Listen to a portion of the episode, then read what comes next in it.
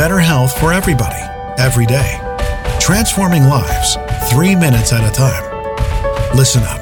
This is your daily health tip from The Good Company.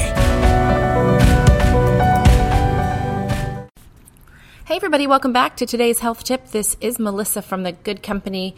Welcome back. Happy Friday, everybody. Um, today we talk uh, about new foods on Friday. We started this when I my kids were little, and I always try to get them to eat new foods. We called them things that weren't familiar to their palates. And every Friday at dinner time, we would introduce a new food, and you just had to try it. You just had to have a tiny bite, and then you could vote on whether you liked it or not.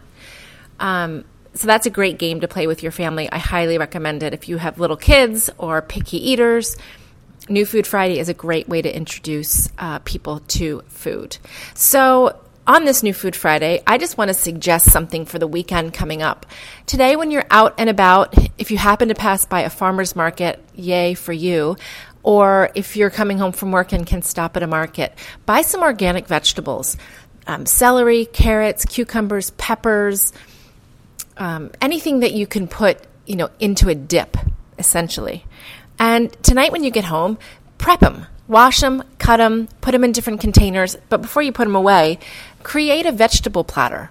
And you'll be amazed to see how people gravitate to it. Everyone comes into the kitchen looking for something to eat. And if you can offer a healthy choice for everybody, then everyone will be a little bit healthier. You can do a guacamole for a dip, you can do a hummus for a dip, you could do some sort of salad dressing for a dip, whatever your little people and you like. So today, get those veggies, do the prep.